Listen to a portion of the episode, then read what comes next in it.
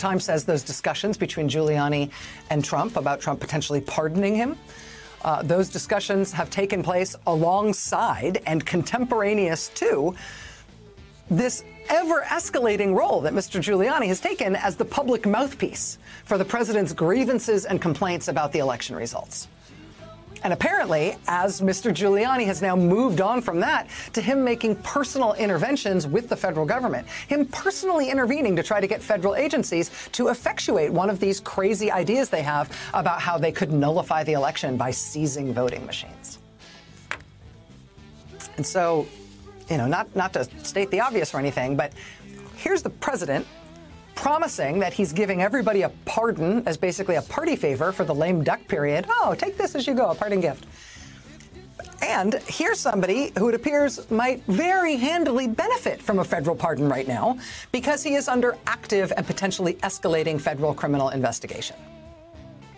And that person who could really benefit from a federal pardon, who has reportedly been in talks already with the president about really wanting a preemptive federal pardon, that person has decided that he will be the most help to the president in this off the deep end connivance to try to say the election didn't happen, the election didn't matter, and somehow Trump's president now forever.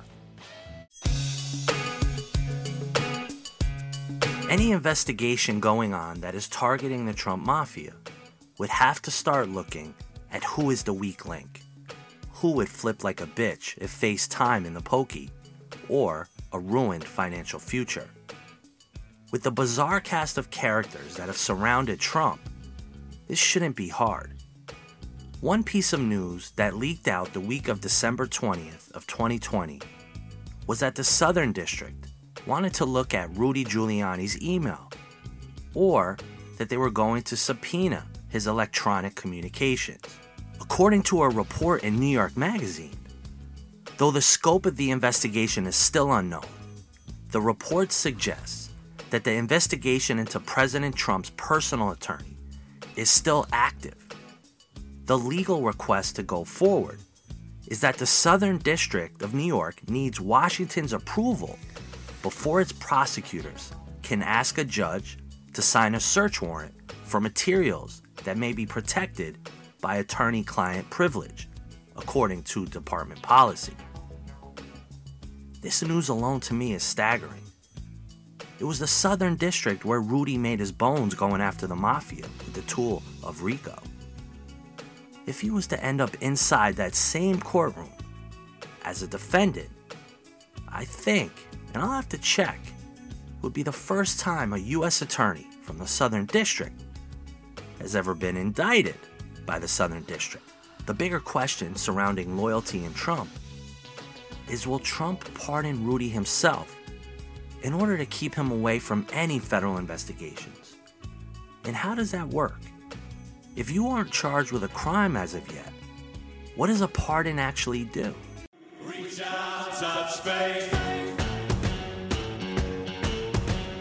The Department of Justice in, is investigating a potential bribery for pardon scheme involving presidential pardons. This is a developing story right now, and the DOJ says that no White House officials are under investigation. That is also including the president.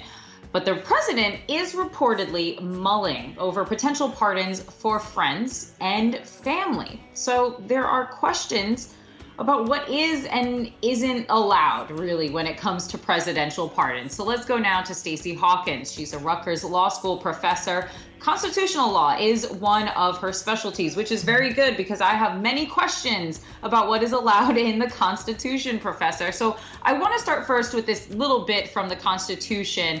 It's in Article 2, Section 2, Clause 1. It says, well, it goes on to say, he shall have power to grant reprieves and pardons for offenses against the United States except in cases of impeachment. So we're already seeing here that there's built in some kind of limitations to presidential pardon powers. I'm wondering if this was the only limitation as the framers saw it. Is the president allowed to pardon whomever for essentially whatever except for uh, in cases of impeachment? That is essentially true. And there were some concerns about how broad the presidential pardon power is in the Constitution.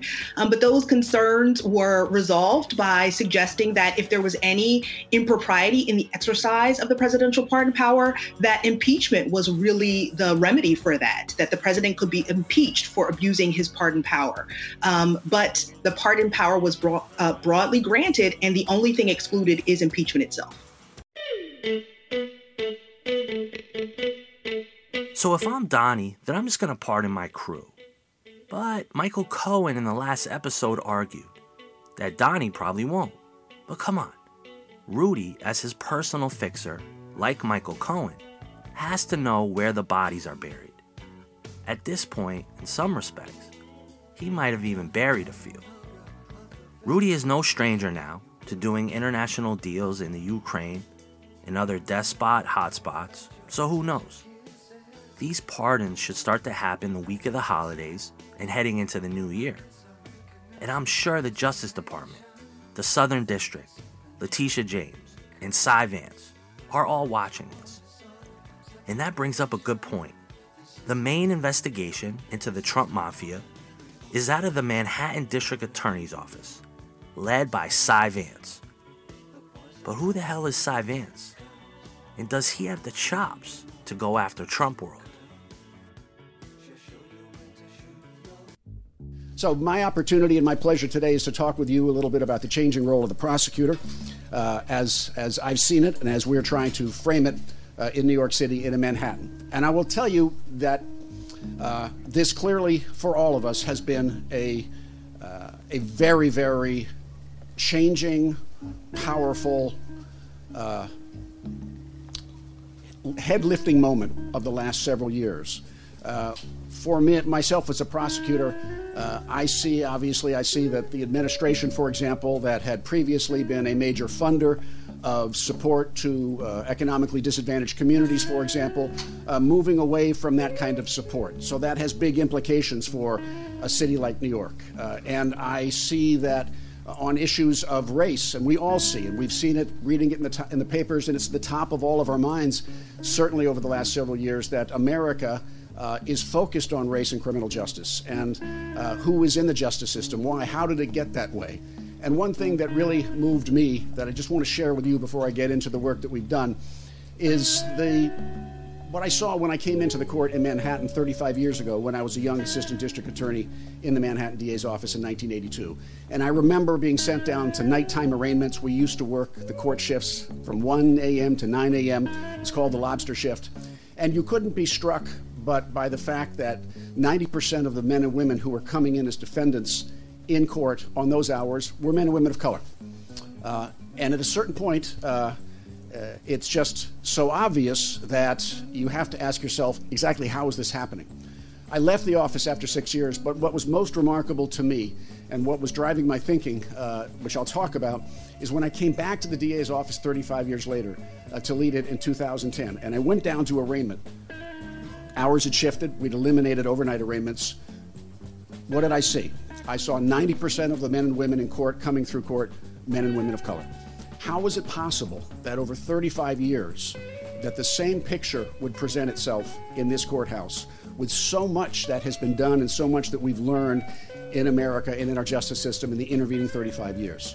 So, my challenge, first and foremost, well, first is DA, uh, the fundamental challenge is you focus on public safety on the streets against violent crime, against uh, special and vulnerable victims, against terrorism, and against economic crime. And you strive for a justice system, and my job is to make a justice system more fair. This Cy Vance sounds like a guy who's fighting justice. But the Manhattan District Attorney's Office is like swimming with sharks. And keep in mind, it's a political office. The fight for justice isn't pure. It isn't always about taking down the bad guys. Yet, the messaging always has to be on point. So the Daily Politics is catching up with Manhattan District Attorney Cyrus Vance. And what are you working on and what's on your mind lately? Well, I'm up here at the Daily News uh, talking to the editorial board about our priorities in the DA's office. And really, my job is first and foremost to make sure that uh, the, seats, the streets of Manhattan are safe and that crime stays low. And so, what I'm working on is policies within the office, uh, first and foremost, to make sure that we protect people residing in Manhattan. So, our focuses are, for example, on uh, making sure that we do the best we can in reducing uh, the possibility that guns get into the hands of youth, to deal with gang violence, to deal with uh, you know, drugs that get into schools. Uh, we are very concerned about more support for cases involving domestic violence, and on and all those offenses that affect the daily lives of New Yorkers. At the same time, the office has been very involved in making sure that our economic crimes uh, agenda is strong. Uh, so we have been uh, opened up a cybercrime unit to help us with cases that not only involve uh, crimes against businesses like hacking, but also crimes on the street. Uh, and uh, we have been involved in announcing a major economic crimes bureau to make sure that our office's enforcement activities in the marketplace are aggressive and appropriate.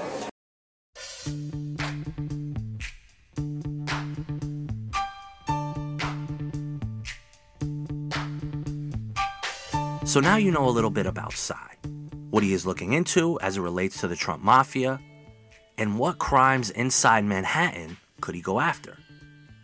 Now keep in mind, Cy is not a federal entity, so any pardons don't have any effect on what he might be up to. He doesn't answer to the federal government. And to be honest, if you end up in a state jail versus a federal jail, God help you. At the federal jails, in some parts, you got a shot at a somewhat normal jail existence, if there's actually anything like that. You go to a state jail, that's a fucking living nightmare I don't wish on anyone. As the legal fight over Donald Trump's taxes continues, the deeper the investigation into his financials seems to be getting. A new filing by Manhattan District Attorney Cy Vance reveals that his office is also now looking into possible bank and insurance fraud by Trump and his company. It's a broader scope than we first knew, and it comes as Vance continues to argue that the president must comply with a subpoena for eight years of his taxes. At the same time, we're also learning that the longtime personal banker of Donald Trump and his son in law, Jared Kushner, at Deutsche Bank, a woman by the name of Rosemary Vrablic is under internal investigation for a real estate deal she made in 2013 with a company partly owned by Kushner. Both Trump and Kushner were her clients at the time, and through the years, she has loaned them hundreds of millions of dollars for various projects. Joining us now, senior columnist for Bloomberg Opinion, someone who's been following Trump's money for years, Tim O'Brien. Let's separate the stories. Take me through, through the first one first the Cy Vance looking into a broader uh, sort of scope of an investigation that looks at bank and insurance fraud. That sounds like what Michael Cohen seemed to be hinting at when he testified before Congress on his way to prison. And I know they shared notes. What do you think this is about?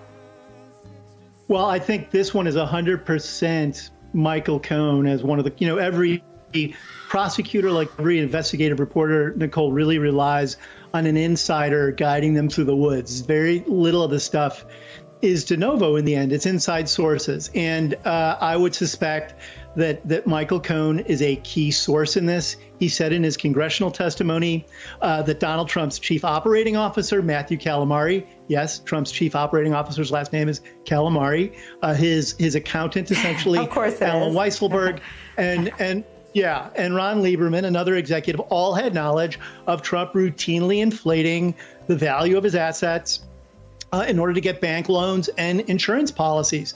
Uh, this came up in our litigation with him. He obviously sued me after I provided evidence in a book that he had spent decades inflating his wealth and his assets. It wasn't just a game to gain attention, it was also a tool he used to get bank loans. And you are not allowed to misrepresent yourself to banks and insurers if you want money from them. Uh, clearly, Cy Vance said in court today that they're looking into the possibility of criminal fraud around those things. The shoe that's dropping here is we are now in the wake of the Supreme Court saying that Trump uh, right. can't withhold uh, his tax returns from a prosecutor, so his tax returns are in play. But also the other thing that's in play here, Nicolle, is uh, this this will probably go beyond the election this fall, and and if he's doesn't get reelected, some of the protections of the presidency are going to fall away, and he's going to have to face these prosecutors without that armor around him. So this is a very significant development. A few things to think about here and to maybe ponder. Donald Trump has lived most of his life in the public eye, and he's been operating the Trump organization all the way back to the 70s. He's dealt with the mafia not only in New York City, but goddamn in Atlantic City in the 80s when the crazy Philly mob was running around. He has always rubbed elbows with all kinds of shady motherfuckers. Now I understand, he's hated so much. But what exactly at this point is Cy Vance looking at as it relates to tax fraud, bank fraud, or any kind of fraud for that matter? Cy Vance has been the Manhattan DA for 11 years now. The question I want to know is why now, man? If the Trump organization has been doing dirty shit for so many years, what took Cy Vance so long to look into it? All right, we are just going through some of this breaking news. Moments ago, President Trump issued another round of pardons, including for some very big names. Roger Stone, his former campaign advisor, pardoned. Paul Manafort, his former campaign chair, both were convicted as part of the special counsel Mueller's probe into Russian election interference for sort of peripheral issues around that story and that investigation. Also, Charles Kushner father of President Trump's son in law, Jared Kushner, uh, who did time in prison decades ago, has also been pardoned. Joining me now, Mark Thiessen, American Enterprise Institute scholar, and Brett Tolman, former U.S. Attorney and former Senate Judici- Judiciary Committee counsel. Great to have both of you uh, with us this evening. Good to be with you, Martha. Um, Brett, Great to have you. So, Brett, let me get your thoughts on this first. Um, Paul Manafort, Roger Stone, explain to everybody what they were convicted of, why they did time, and now this pardon tonight. Well, look, I mean, this is not unexpected for those who followed closely the Mueller investigation. Some of the, the pressure tactics and, and questionable investigations that went forward and the, the, the almost forced um, prosecutions that, that occurred. The ceremony of presidential pardons is something that has always drawn minimal attention. For Bill Clinton, his most controversial pardon was Marc Rich, a commodities trader who did oil deals with Iran. I don't really remember Obama getting that much attention with his pardons. But in the Trump years, the media has turned every pardon Trump does into theater.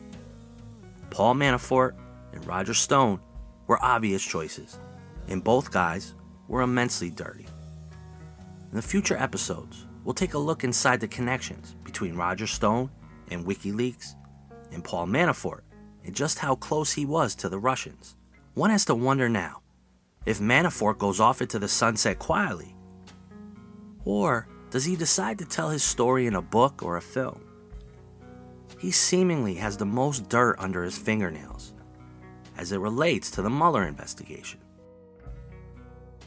So I met Paul Manafort in 2008 uh, in Ukraine. He was working for Viktor Yanukovych, who was the kind of pro-Russian um, uh, kind of uh, sort of soon to be prime minister and, and president. Um, and Manafort is clever. I think he's a lot cleverer than some of the people in Trump's team. Uh, he uh, is imposing. Um, he is a first-class political technologist, but he's also utterly unscrupulous and immoral. I would say, and all of the stuff he told me when we met about Yanukovych being a reformed character, learning English, playing tennis with the U.S. ambassador. Was a lie, apart from possibly the tennis. But but generally, um, it was untrue. It turns out Yanukovych wasn't reformed when he became president. He he, he locked up his political opponent, another woman, not Hillary, Yulia. She was called Yulia Tymoshenko, and he basically kind of squashed Parliament, the courts. Um, ended up I would say provoking a war uh, in which Russia came in and seized Crimea, and then he skipped off to Russia stealing billions. That was Paul Manafort's client. The next client was Donald Trump. Go figure.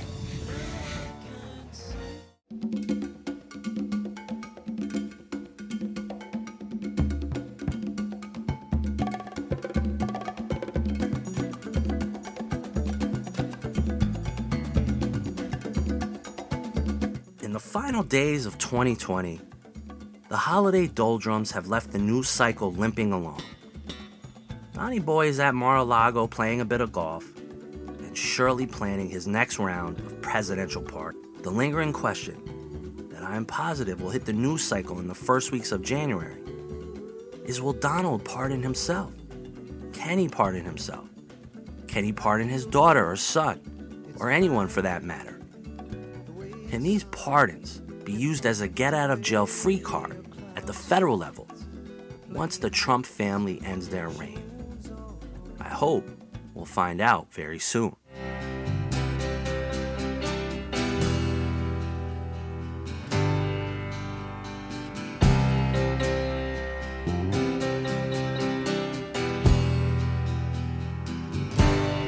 One of the weirdest quirks of being an American president is having the power to pardon anyone for any federal crimes. Sort of like a cheat code for America's justice system. And it looks like President Trump is going to spend the next two months mashing those buttons. President Trump may soon wield the power of the pardon in unprecedented ways. Multiple sources say the president is weighing whether to preemptively pardon family members and several of his close associates. Among the names the president has discussed behind the scenes, the oldest three of his five children, Don Jr., Eric, and Ivanka, as well as his son in law, Jared Kushner. Sources tell ABC News the president's lawyer, Rudy Giuliani, is also among those who in recent weeks directly asked President Trump for a preemptive pardon, though Giuliani denies it. Let's just break down uh, crystal clear what's being considered here. We're talking about pardons being issued before the president leaves office for people who've not even been charged with the crime. A preemptive get out of jail free card before a crime has even been committed, possibly for friends, family, even the president himself.